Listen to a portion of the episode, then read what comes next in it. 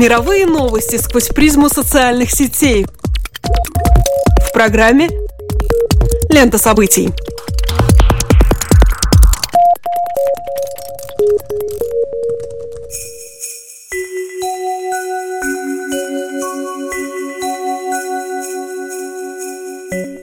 День, дорогие друзья! Вы слушаете Латвийское радио 4 и меня зовут Алексей Гусев. А меня Роман Шмелев и в эфире еженедельный дайджест онлайн новостей «Лента событий». На дворе 27 декабря, и это значит, что 2014 год неминуемо подходит к концу, поэтому эта и следующая программа будут особенными.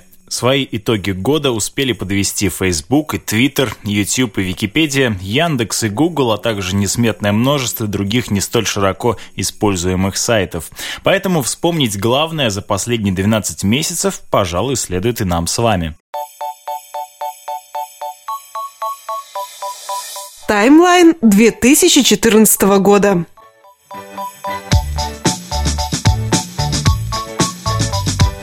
Приготовьтесь. Сегодня мы поговорим о том, что обсуждалось и происходило в мировой сети в первую половину уходящего года. Как всегда, выбор событий и комментарии субъективные.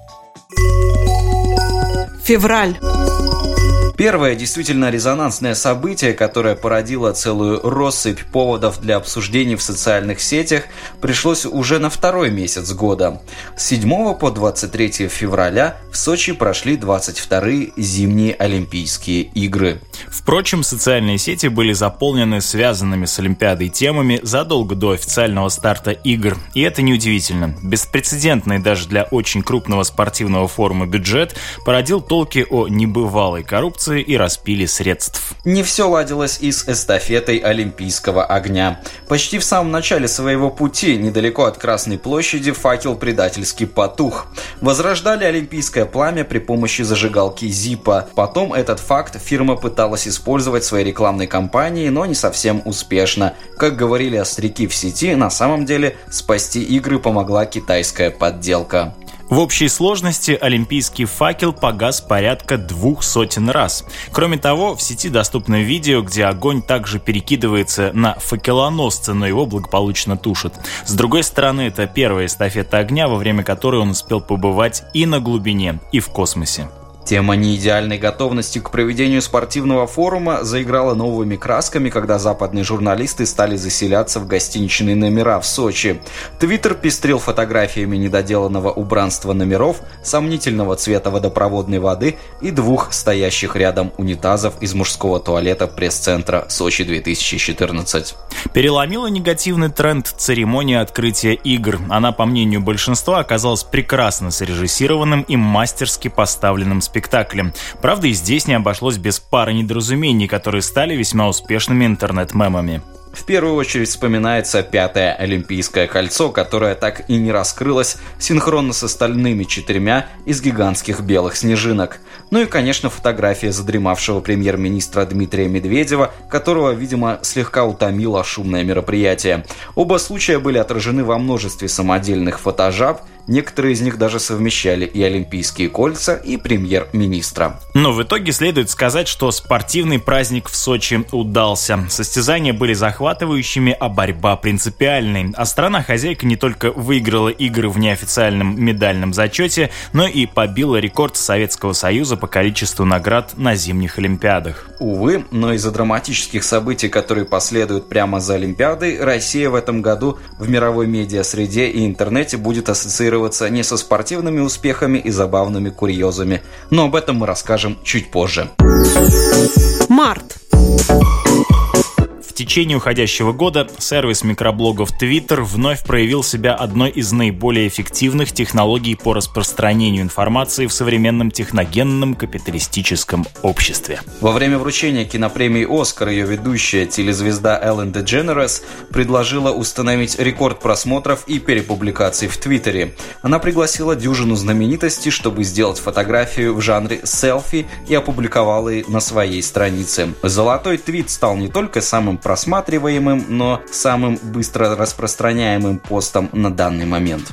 Твиттер позволяет соучаствовать событию, делает своих пользователей причастными явлению. Существует даже практика твиттер-трансляции, будь то вручение премии, спортивное мероприятие или даже одновременное прослушивание нового альбома известного музыканта. Твиттер-трансляция позволяет тут же поделиться сжатым суждением о происходящем. В этом конкурентное преимущество микроблога. Твиттер обесценивает обзорную статью, которая попадает на прилавки газетных киосков лишь на следующее утро. В данном конкретном случае речь идет о соучастии в распространении золотого твита и позволяет рядовому пользователю попасть в лучи отраженного блеска, исходящего от голливудских звезд, сверкающих успешностью и харизмой. Еще одного преимущества над интернет-порталами Твиттер достигает за счет возможности следить за информацией посредством хэштегов то есть словесных маячков, группирующих сообщения по теме. Вам не нужно листать разные интернет-порталы, информация как бы сочится и сама выходит на поверхность. Всего за 8 лет с момента своего появления сервис микроблогов Twitter, ограничивающий публикуемое сообщение 140 знаками, стал серьезнейшим конкурентом традиционных медиа благодаря трем своим принципам – мобильности, краткости и оперативности.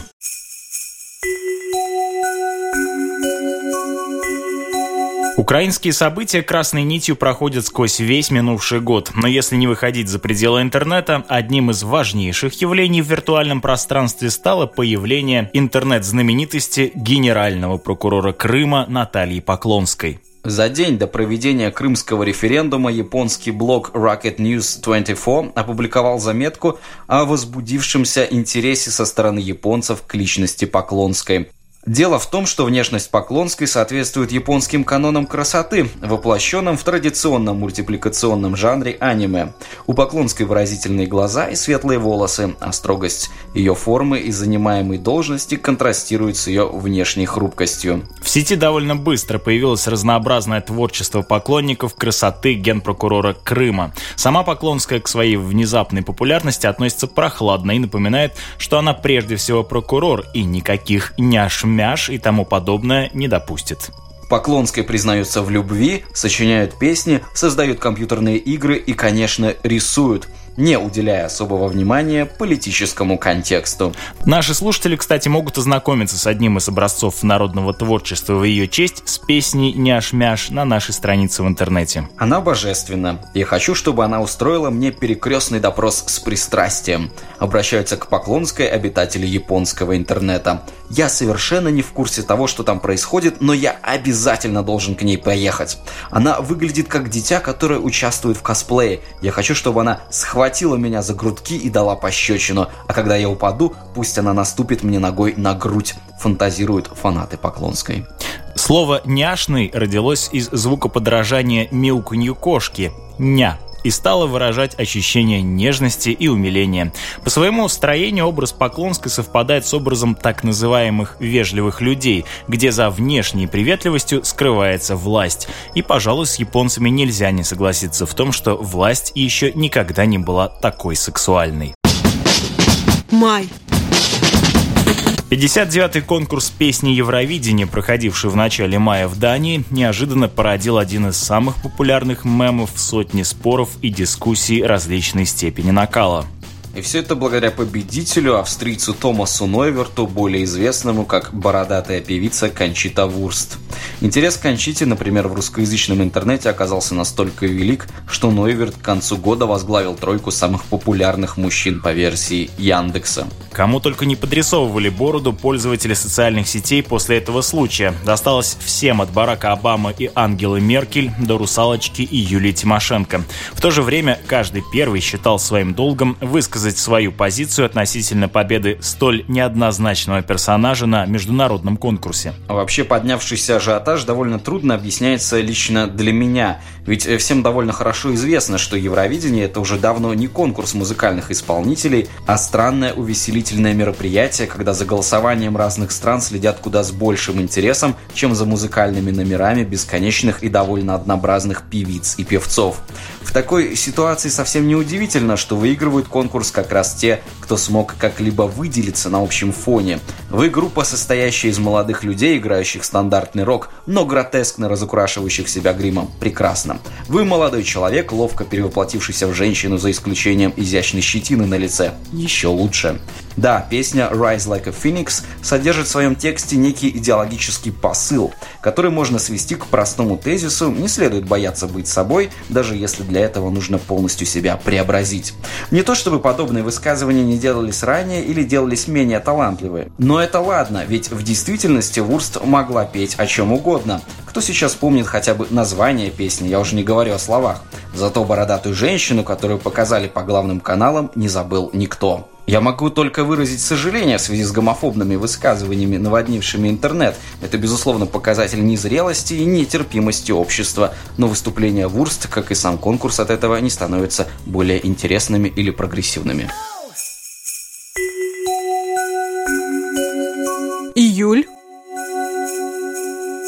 Говорить о событиях на Украине можно и с аспекта информационной войны, которая наблюдается в СМИ. Во-первых, в течение года мы стали свидетелями появления и расширения враждебных по отношению друг к другу словарей. Средством ведения информационной войны выступала лексика ненависти. Проукраинская сторона использовала для наименования пророссийски настроенных жителей мемы «колорады», «ватники», «титушки», «террористы». В отношении сторонников Майдана, независимо от их этнической принадлежности, стали употребляться слова «укры», «укропы», «майдауны», «каратели» с заметной фиксацией нацистской интерпретации. Еще одним средством ведения информационного противостояния стала технология фейков, иначе говоря, ложных доказательств. Плодотворной почвой для их создания, публикации и распространения стало падение малазийского Боинга недалеко от Донецка, случившееся 17 июля. Авиакатастрофа стала одним из наиболее обсуждаемых событий уходящего года. До сих пор с разных сторон появляются некие доказательства и разоблачения, которые приводят